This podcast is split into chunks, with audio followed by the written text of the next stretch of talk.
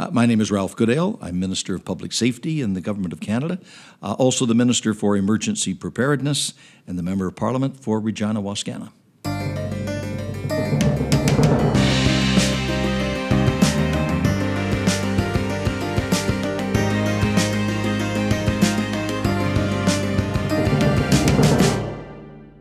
Welcome to a podcast called Intrepid. My name's Craig Forcese. I'm here with Stephanie Carvin. And Stephanie, today we have a podsight with a guest. And our guest is. A very special guest indeed. It is Minister Ralph Goodale, who's the Minister of Public Safety and Emergency Preparedness Canada, who is uh, going to speak to us and I think probably address some of our greatest hits from the podcast that we've been talking about for the last two years. This is a, an incredible opportunity. We really appreciate your time. Very glad to participate.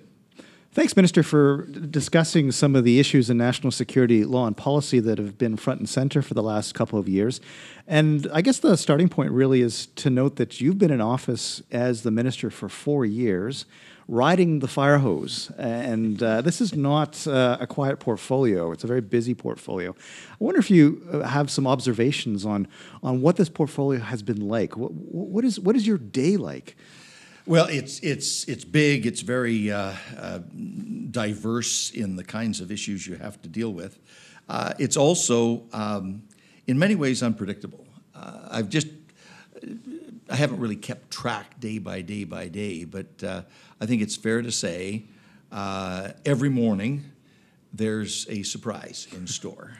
sometimes they're um, kind of routine and manageable, and and sometimes they're they're big and unexpected. This uh, this spring, for example, uh, dealing with uh, all the flooding around the uh, the Ottawa River Valley and and the St. Lawrence and New Brunswick and to a lesser extent in Manitoba. Um, that was a major preoccupation for uh, for many weeks, and that just finished. Uh, and the fire season started. In fact, there were days where at one end of the country we were fighting the floods, and at the other end of the country uh, we were fighting brush fires in Saskatchewan, and then and then uh, wildfires in in northern Alberta, uh, parts of Manitoba, and northwestern Ontario. So, and and there will be something like that, some new issue uh, that uh, that that needs to be dealt with every single day that I wouldn't have been able to predict the day before. So it's the it's the the, the unpredictability of it that makes this portfolio uh, uh, so uh, uh exhilarating and uh, uh, and challenging at the same time. and it's the, the, the magnitude of the issues. Um, usually, someone's livelihood or life is directly affected by those issues every single day. I mean, it's, it's interesting that you say that, and just a look at your Twitter feed just shows the very large range of issues that you deal with on a daily basis. I mean, whether it's foreign fighters, whether it's um, you know cyber issues, marijuana, things burning down or being flooded.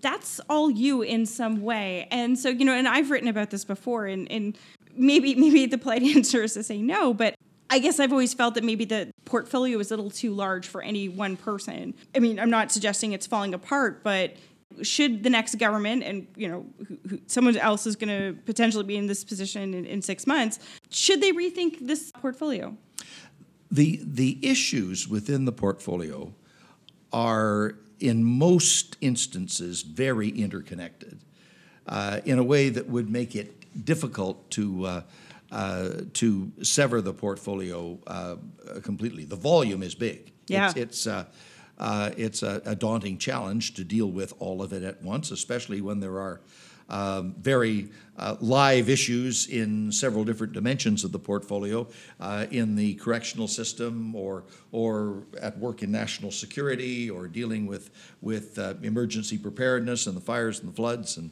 and, and all of that. Um, so you need, I think, the coherence and the interconnectedness that the uh, that the portfolio, as it is presently structured, provides in order to, to make sure uh, that uh, everything is, is being covered.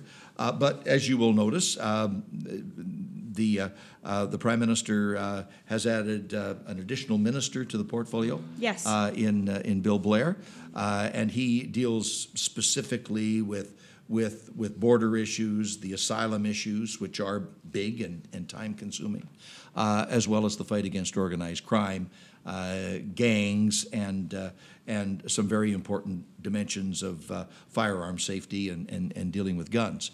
Uh, so uh, rather than than uh, redesigning the architecture of the portfolio, I think that is one of the ways that uh, you can effectively manage the volume. Right. Uh, and I, I think of uh, the, the, the global affairs portfolio, for example, uh, where you have the Minister of Foreign Affairs, the Minister of International Trade, uh, the, uh, the Minister of International Development, uh, are all part of that of that total portfolio, which functions together as a as a coherent whole. But there are there are additional ministers that uh, assume some of the responsibilities.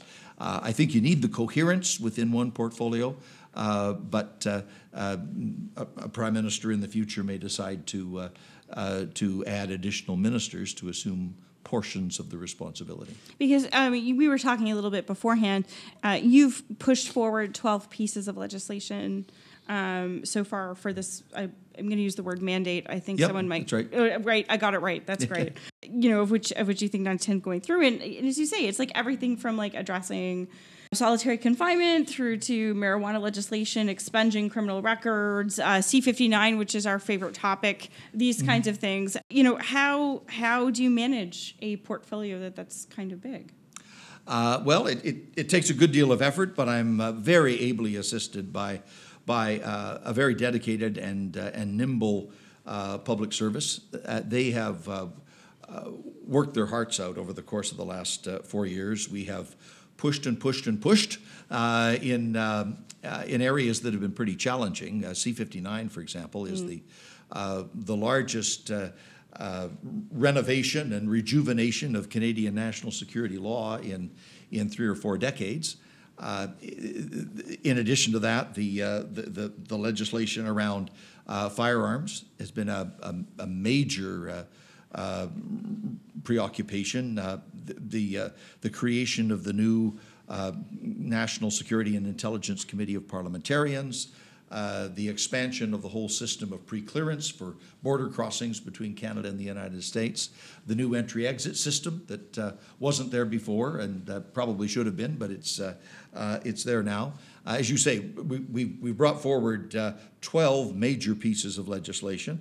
Um, I'm uh, very hopeful that uh, all of them will get across the finish line, but uh, it looks pretty good for at least 10 out of the 12, and we'll keep, keep pushing for all of them. Uh, but the public service has been enormously supportive uh, and, and then indispensable in the whole process of, of making progress on, on things as big and important as this uh, is um, my political staff. Uh, uh, my, my chief of staff in Marci Surkes, and just an amazing team of um, people who managed to keep uh, all of the, uh, the balls bouncing in proper sequence, uh, managing the, uh, the interface with the public service, with all of the stakeholders, with the parliamentary system, uh, with uh, a new element in the parliamentary system, which is the, the reformed and very changed Senate. which operates on an entirely different set of rules and expectations, always did, but now especially so. To, to keep all of that together the, the political staff is just critical. Uh, and uh, I have been very fortunate to have uh, a group of very talented, nimble, effective people uh, who manage to put up with me on a daily basis. uh, but uh, I, I, think I think someone told me that Marci Surkes, out of all the, the, the, the chiefs of staff, is the only one who's actually made it through the entire mandate with their uh, current minister. she uh, she certainly has longevity, and I have the uh, I have the great privilege of uh, having uh, known her for a good long while. Uh, before the government came into office, we were working together in various capacities in in opposition, and her her talent in managing people, getting the very best out of people, uh, in the midst of a really hectic schedule and a heavy agenda, uh, that's, uh, that's indispensable. Okay, Great. so now for the harder questions. C59, Craig, do you want to Yes, do the we're, uh, we're recording this the honors? first full week of June, and so by the time this is posted, uh, things may have developed to the point where we can say that C59 is law. But as we speak right now, we have the Senate uh, having approved after third reading uh, the bill with a set of amendments, and, and of course now goes back to Commons. Are you able to tell us exactly what's in store for C59 as we speak uh, today on Thursday? Well, uh, the, hopefully the uh, the House will find time uh, very shortly to uh, to deal with with C59. We have the report from the Senate. Uh, they made a number of recommendations, but they made four specific uh, amendments. Uh, I will be uh, reporting back to them that all of their work is appreciated. Some of their their recommendations and suggestions are are very interesting. For example, they zero right in on issues like evidence versus intelligence and how you can uh, make effective use of uh, intelligence in a form uh, that will uh, actually stand up in a court of law. So how you convert intelligence to evidence. They've, they've uh, they have really uh, delved into the legislation uh, in a very serious way. Senator Gold was was leading that that process, and the Senate's done very constructive work.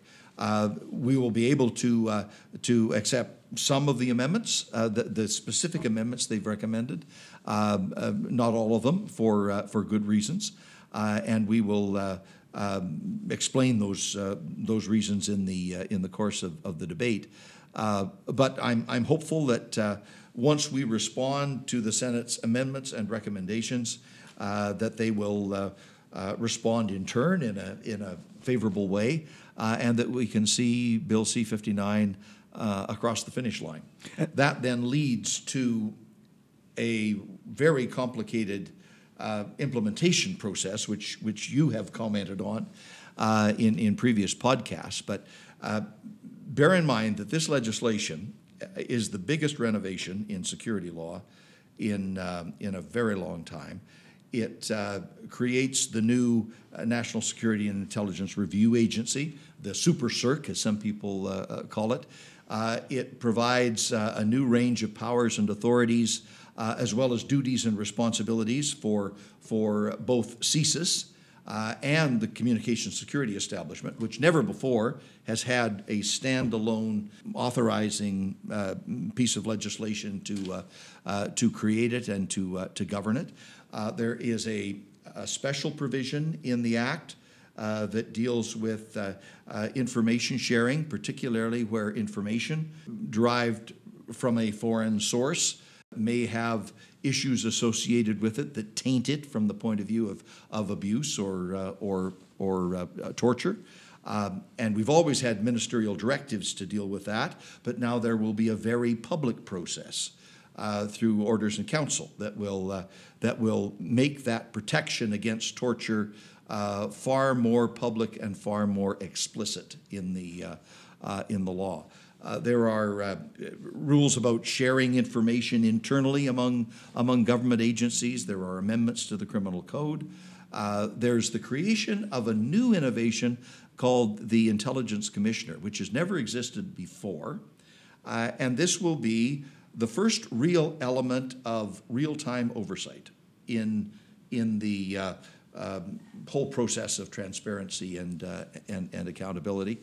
Uh, there are other provisions that, uh, uh, that deal with the uh, Secure Air Travel Act, and of course, uh, we had certain issues in mind when we started drafting the bill, but then it became very apparent during the drafting that there was one big issue that wasn't being properly addressed, and that's this, the no-fly kids issue.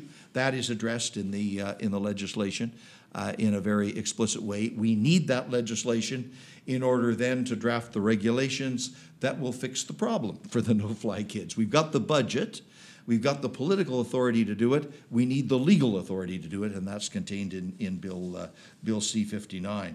There's a, a review process to reassess all of this legislation. Uh, we originally said five years. The Senate wants to shorten that to three years. That's a good bit of advice that we will be uh, that we'll be taking in the in the process. So it's a massive piece of legislation. Uh, some of it will come into effect uh, immediately. Others will need a little bit of time to draft the regulations and, and pull it together.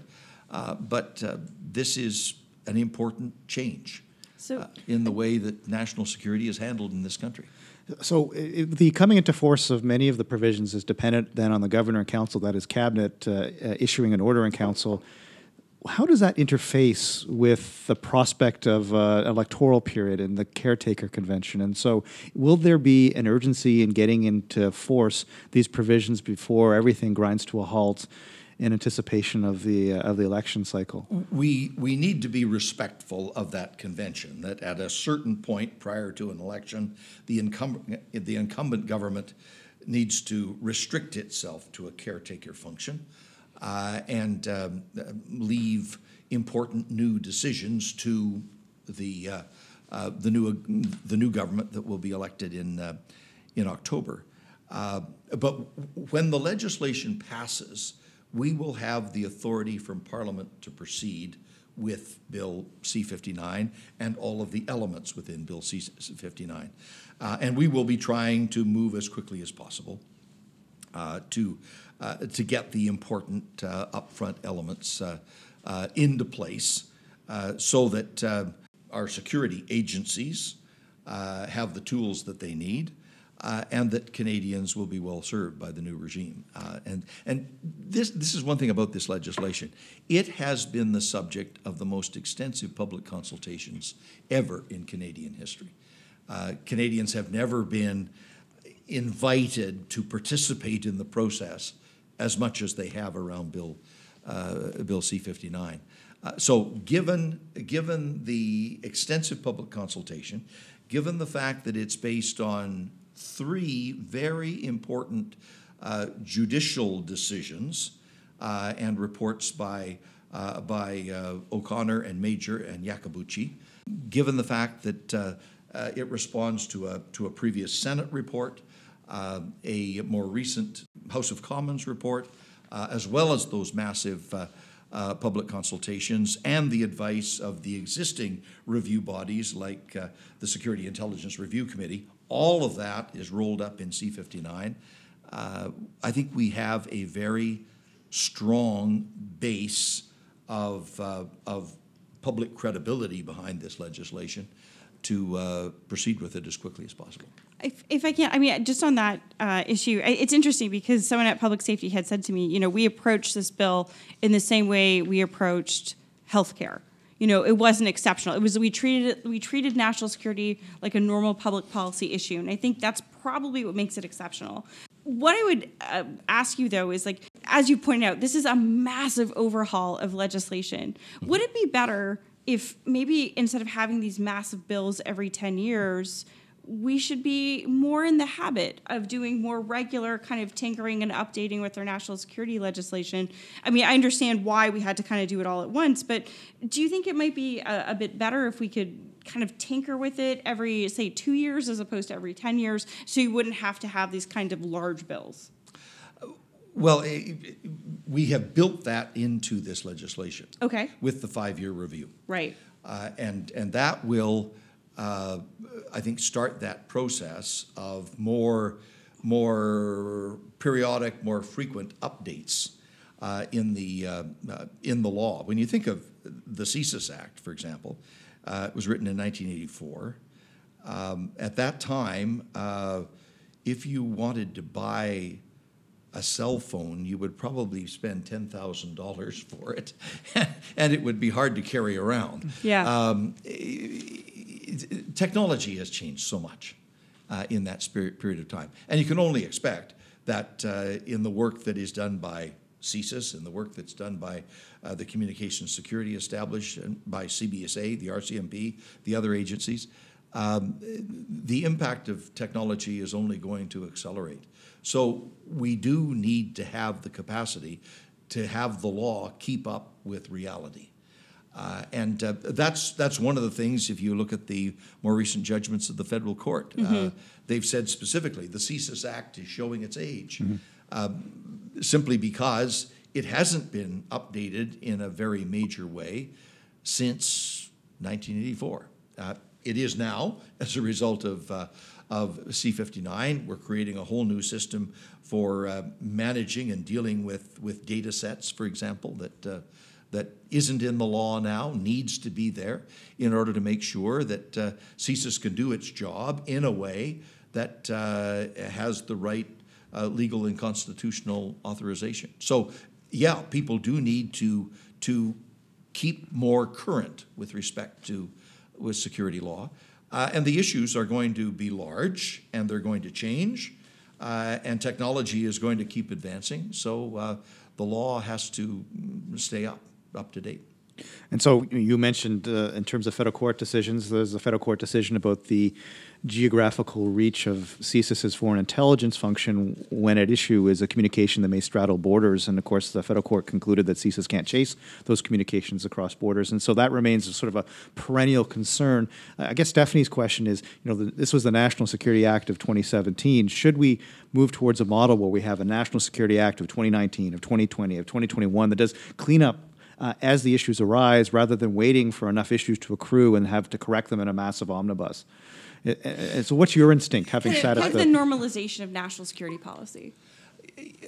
I, I would be in favor of taking a very good look at that to, to see if the law can be more more current, more up to date, subject to uh, uh, to an ongoing kind of, uh, of, of review mechanism. Now, can can the parliamentary system accommodate that? Uh, that's a very good question, Right. Because uh, it's taken us uh, basically four years to get this bill uh, conceived and drafted and approved through all stages, uh, and finally to the point where it's uh, just about to become law. Parliament would have to be uh, more nimble in the future than it has historically been. Uh, but uh, again, we've written right into the law because because this was such a, a huge undertaking uh, we've written right into the law that uh, originally it was every five years. It may now be more frequent than that. Um, there needs to be a review uh, of, uh, of the whole national security architecture. Uh, and we may conclude, subject to that review, that it's, uh, that it's fine. There may be aspects of it that will need to be improved and updated. And having the ability to, to conduct the review and then make the necessary changes uh, in a more uh, expeditious manner uh, is, uh, is, is, I think, very wise. For technological reasons, that, that's serious enough. Uh, for example, issues about you know, the cross-border transferring of information uh, simply because of where the server is located and so right. forth. That wasn't an issue in 1984 when CSIS was uh, invented, or uh, even before that, when uh, when uh, CSE was was created.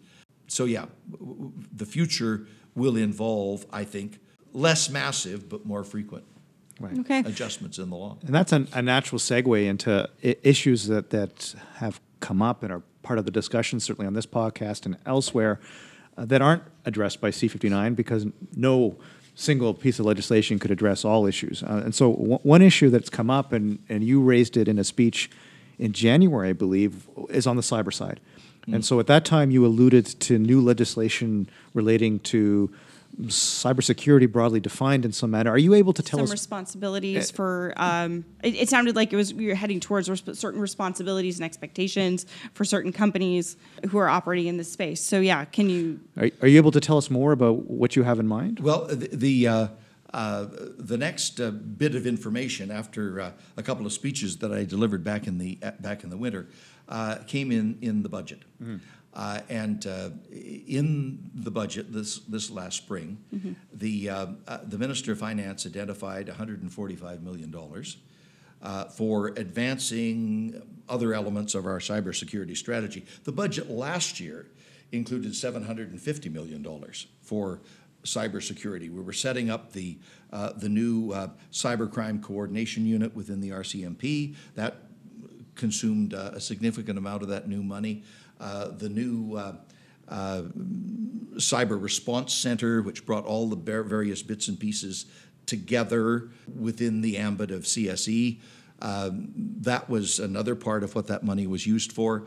Uh, there was also a, uh, a significant uh, uh, amount of, of money for the uh, Shared Services Canada to make sure that the Government of Canada systems were all uh, sound and secure as, as, as they could uh, as they could be.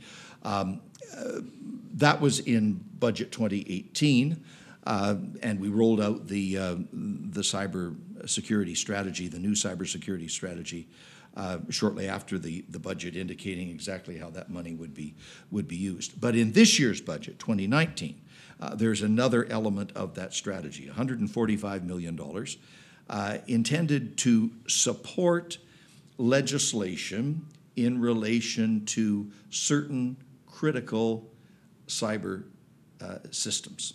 Uh, and they were identified as telecommunications, finance, energy, uh, and transport. And in, in those, those particular sectors, we will be proposing legislation uh, that uh, indicates uh, the, the, the kind of, of uh, security behavior that, that those systems need in order to keep themselves and thus keep Canadians safe. And we will have the financial resources to, uh, to back that up. So that's what, the, that's what the legislation is intended to do. It's in the process of, of, uh, of being uh, developed right now uh, in relation to uh, uh, those four sectors that were identified in the budget. And so, related to this, one of the issues, and I know you've had to deal with this in Canada, but as well as with Five Eyes Partners, is the issue of going dark. Oh, yeah. Um, so, can, By which you mean encryption. but yeah, so basically the use of encrypted apps by individuals who may be engaged in threat-related activity. Right. And and the statistic we have that's public is that the RCMP say that 70% of the communications that they lawfully intercept pursuant to a warrant is now encrypted. Uh, and so now we're talking about a substantial amount of communication that was once accessible with appropriate lawful access now being inaccessible unless you use brute force, et cetera, to decrypt, which is a, a resource consumptive. Uh, and so the, the the challenge is, you know, what to do about this. Um, and of course, various allies are trying different things. We're not clear on where we're heading in this country, and there's a whole legal issue around the charter, et cetera. Well, well, we started that debate in the consultation about Bill C-59. Right, right. Uh, and there was uh, quite a bit of input that, uh, that, that came in from the public, those 75,000 uh, responses that we had to the public consultation. Uh, we also had uh, the work of the parliamentary committee. Uh, and the, the gist of the input from the public in those 75,000 submissions, uh, consistent with the recommendation from, from, the, uh, from the parliamentary committee, the House of Commons committee, was that a lot further reflection was needed before uh, Canadians could settle on the right legal framework for dealing with this with issue th- this issue.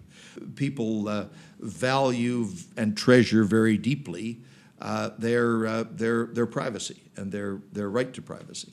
They also value and treasure very deeply their safety and their security. And how do you deal with the intersection between those between those two? It's a it's a, a an area that is going to take uh, a great deal of careful work and reflection, uh, and it is an element of, uh, of um, unfinished business from the initial consultation around, around national security. Uh, one thing, though, that I, that I found from the experience of consulting Canadians uh, before on C59, a, a lot of people said, Oh, don't do that.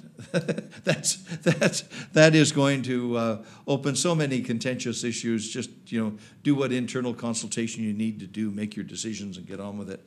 Um, well, that's how national security used to be dealt with over the last number of decades, uh, and I don't think that's satisfactory. You've got to bring the public uh, into the discussion. You've got to develop the basis and the consultation uh, for, for future decision making. So, uh, as we tackle an issue uh, like the dark web and encryption, um, uh, we've, uh, uh, we've, we've got to have Canadians an, an absolutely integral part of that conversation. because if you, if you just make the decisions arbitrarily, you are going to create more political problems and make less progress. Right, and we've had that experience with lawful access laws in the past. Yeah. Where it's been very difficult to enact these. And, and that was the very issue that bedeviled Bill C fifty-one of the previous government. Uh, there was no public consultation about what was in Bill C fifty-one, and therefore it lacked legitimacy. Uh, and a large number of Canadians voted against it in the last election. Um, C fifty-nine was developed in an entirely different way. Uh, and I think it has a large body of public consensus uh, behind it. So, in tackling those equally contentious issues of the future, like uh, uh, like how you deal with the uh, with with the dark web, it's going to uh, it's going to be necessary and entirely appropriate and good public policy to engage the public in the discussion. Okay, so we don't have a set direction yet, but presumably your advice is, is adopt a C fifty-nine approach to this issue as well. C fifty nine worked worked pretty well uh, in in in how it brought Canadians together, as did uh, C twenty two around the the National Security and Intelligence Committee of Parliamentarians. Uh, that was uh, a a big hole in our in our transparency and accountability architecture. Every other Five Eyes country uh, had some way to involve parliamentarians in dealing with classified information. Canada did not have that that technique. We now do with the uh, with the uh, the new NSICOP, as I as I call it, um, and uh, based on its first year and a half of activity uh, as a committee of parliamentarians dealing with uh, sensitive classified information, uh, it's conducted itself pretty well. So then can we switch to perhaps your, one of your favorite topics, I'm sure, which is the foreign fighter file and the returnee file, which, you know, very not heated debates, very calm, Uh, very rational. The, the big issue has been, of course, the fact that we have 35 people who uh, are believed to be in uh, Canadian and in camps. Uh, one of our colleagues tends, uh, Amar Amarasingam, tends to go overseas and try to find them. Uh, I can't say I have, I share his habits, but I share his interest in what we need to do in this space. This, this is uh, a very major public safety, national security uh, concern. Uh, And uh, when the, uh, the Daesh forces uh, began losing on the battlefield a couple of years ago, and especially with the, with the fall of the city of Raqqa, um, and then the the series of further defeats that that um, occurred for for Daesh, uh, and the uh, clear victory for the international coalition uh, to uh, to counter Daesh. Uh, the question naturally arose: What's going to happen with these people? There were um, several thousand, uh, one estimate as high as forty thousand um, individuals from around the world that had gone into that general region of the world, uh, attracted in some perverse way by, uh, by the activities of, uh, of, of, of Daesh. Canada's portion of that uh, is, uh, is very small by international standards. Uh, in the public threat reports, we've, uh, uh, we've identified the number of uh, in the neighborhood of 250. Not all of who've gone to Syria, though. No, no, no, no. a- Yeah. A, very small fraction. Yeah, of that. those, But, yeah. but people who have left Canada to engage in uh, terrorist-related uh, activity, Uh, and a small fraction into the Syria, Turkey, Iraq, Iraq yeah. theater. Others that have gone to other places in the uh, in the world, in Africa or Afghanistan or or, uh, or Pakistan. But when they were in the Turkey, Iraq, Syria area, uh, entirely preoccupied with their battlefield activity. Uh, that was that was one challenge that had to be dealt with. When they lost on the battlefield, then what? Uh, it's uh, it's not likely that they're just going to uh, disappear. Uh, so th- they they have manifested themselves in uh, two ways much uh, greater activity in some places on the internet, which is uh, uh, equally dangerous, or uh, the question of uh, are they migrating To new locations? to new locations? Right. Uh, and what do you do about that? And uh, will some of them in this process uh, seek to uh, go back to the countries from whence they came in the first place. Um, we've been obviously watching very carefully, especially since the fall of Raqqa. Uh, and uh, there has not been any surge of, of uh, returnees to, uh, uh, to Canada. Uh, in fact, the vast majority of travel activity, both going over and coming back, to the extent that it has occurred, was before 2016. Uh, and the, uh, the, the overall uh, numbers uh, from 2015, 2016, 2017, 2018 uh, vis-a-vis Canada remains uh, very stable. the numbers don't change very much at all, and that's reflected in the public threat reports, showing the, the pretty constant figures. But we are obviously concerned, deeply concerned about what those uh, individuals, uh, as few as they are, what they may ultimately do. Uh, so we are uh, watching very carefully, uh, making sure we are as informed as we can possibly be about who they are and where they are uh, and what they have the capacity to do. Um, the, they're in a part of the world where there's no functional government. There is no diplomatic presence. It's very hard even to have consular presence uh, in uh, dysfunctional region. So we are uh, at the at the moment collecting information, and uh, information is the uh, really the lifeblood of. Of national security and public safety to know as much as you can possibly know about the potential threats that exist so that you can plan and coordinate your responses to be effective uh, in the event you need to have a response. Uh, and we are going to uh, um, make sure that uh, uh, the Canadians are properly protected from the threats that these individuals may pose. Very few of them in relation to Canada. Yes very few of them in relation to Canada, but we want to be ready for every eventuality. And I can just add one, one further thought to that as sure. well. If they are Canadian citizens, they, they do have a constitutional right, and Canada has a constitutional responsibility to uh, allow them to re enter the country. Mm-hmm. But we do not have a legal obligation to facilitate that return. Uh, and that's a, that is a very important public policy distinction. I, I guess what uh, I would just follow up with, and, and I appreciate this is a, a, challenging question to which I don't have any easy answers, but the fact is you have a bunch of people who are in camps, um, many of whom are children who are being exposed to you know some very bad folks who were in you know you say Daesh I you know Islamic State. Uh, I just don't trust my Arabic pronunciation. Is it more of a public safety threat to bring them here, either try them or get them into some kind of uh, counter-violent extremism program? Um, and yes, I appreciate you know we're heading into election. There's a lot of political flack. Is is that worse, or is it worse to kind of let these people sit in that environment where they're basically constantly going to be exposed to some of the worst ISIS fighters who just happen to be able to survive? We we have to think this through very very carefully.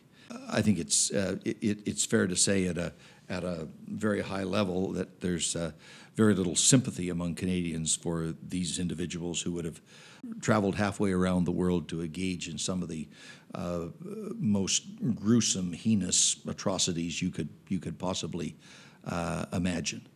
Um, our objective, obviously, in dealing with them uh, is to uh, collect the evidence about their behavior, uh, lay charges, and uh, prosecute to the full extent of the law. Uh, to, to make sure that, uh, that, that justice is done. Um, there is a very significant challenge in accumulating the necessary evidence to pursue the appropriate legal proceedings in a Canadian court of law gets back to the the old issue about uh, intel to evidence and, and being able to oh we'll uh, get there. uh, make make, uh, make charges make charges stick. But the, the the objective first and foremost is to uh, is to lay those charges and prosecute. Now, of the relatively small number that returned to Canada before uh, uh, 2016, four charges have been laid, four prosecutions have been have been achieved, and uh, four convictions in relation to that that small group. So, what about the future? What if there are more who find some way back to Canada? Our goal will be to uh, arrest them, charge them, and prosecute. The biggest challenge is with relation to children, Right. uh, and uh, in most cases, very, very young uh, children. All of the Western world has to think this through very carefully. Uh, how do we avoid a second generation of Daesh?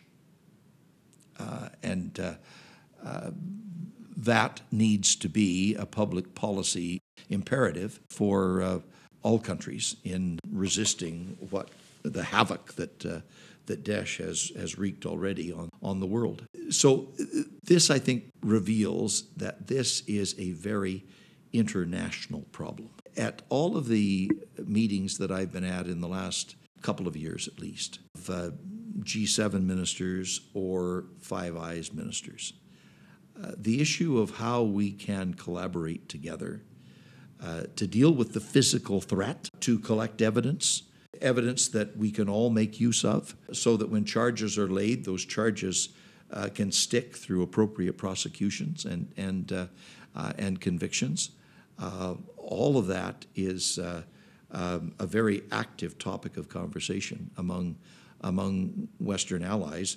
We all have the same challenges, and we all want to be equally effective at uh, dealing with the physical threat uh, and then dealing with the uh, the future threat of uh, children. And and the best interests of the child need to be factored in here. In some cases, you know, if a country were to say, "Well, we'll go into that region and we'll just take the children out," uh, well, actually, that's kidnapping, uh, and you've you- you've got to think this through about how you deal with children in the custody of parents who have uh, who have put themselves and their families uh, in a very invidious position. But in all of this, number one consideration, number one imperative, is the security of Canada and the safety of Canadians, and that will always be our guiding principle. Minister, I'm cognizant of, of the of the time. You've been very generous uh, with your time, but I, I, I would let down our listeners who uh, anticipate this question for every podcast. You've mentioned intelligence evidence several several times, which gladdens my heart, of course. Uh, it is a solvable, or at least partially solvable, problem. It, it does require uh, cultural change in the services, but it does require probably also some legislative tinkering. Is this, in terms of the going forward priority areas, should this be a priority for for uh, a, future government, another another parliament? Do you anticipate it being such a priority? I, I, I do, yes. Uh, it's a, it is a, a, a legal and a practical operational question uh, that has to be has to be sorted out uh, because it uh, it's a huge gap in our system right now, and we've got to figure out how you deal with that conundrum. And it, it's it's it's important to public safety. It's important to the proper administration of justice. So uh, yeah, it's uh, it the, uh, the the technological issues around the the, the dark web. That's that's that's part of the future equation, the future agenda of things that need to get done. Dealing with the intelligence to uh, to evidence uh, uh, problem. That's uh, that's part of it as well.